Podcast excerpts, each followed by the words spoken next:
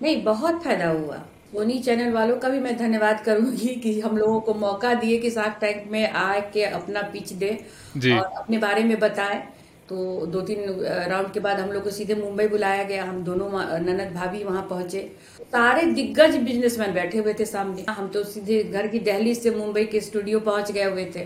मेरे लिए तो बहुत अनोखा एक्सपीरियंस था ये। और हमारे झाजी स्टोर के बारे में जब ये शार्क टैंक इंडिया का जो फ़र्स्ट सीज़न का एयर हुआ सोनी चैनल पे लगभग दिसंबर में। जी।